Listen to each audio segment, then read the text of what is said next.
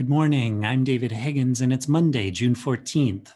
This is CQ Roll Call's morning audio briefing, and here are three things you need to know to start your day. The House is back with floor action today after a three week break.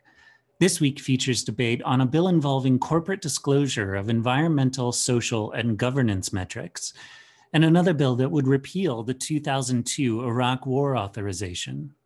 Also on tap are a number of less contentious measures regarding veterans, water pollution, and other topics.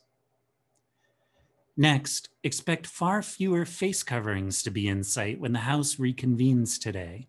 That's because of new medical guidance that fully vaccinated House members and staff can go without masks on their side of the Capitol. But those who aren't fully vaccinated or who are vaccine indeterminate must still wear a face covering under the new guidance. According to a senior Democratic aide, the Capitol complex is at a vaccination rate of 85%. And finally, the Senate votes today to confirm one of President Biden's appeals court nominees. Ketanji Brown Jackson is nominated to the U.S. Court of Appeals for the D.C. Circuit, where she'd replace Merrick Garland, who's now the Attorney General. The DC court is often seen as a stepping stone to the Supreme Court.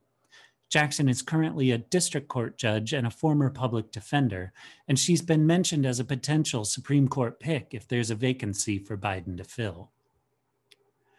Check CQ.com throughout the day for developing policy news. And for all of us in the CQ Roll Call newsroom, I'm David Higgins. Thanks for listening.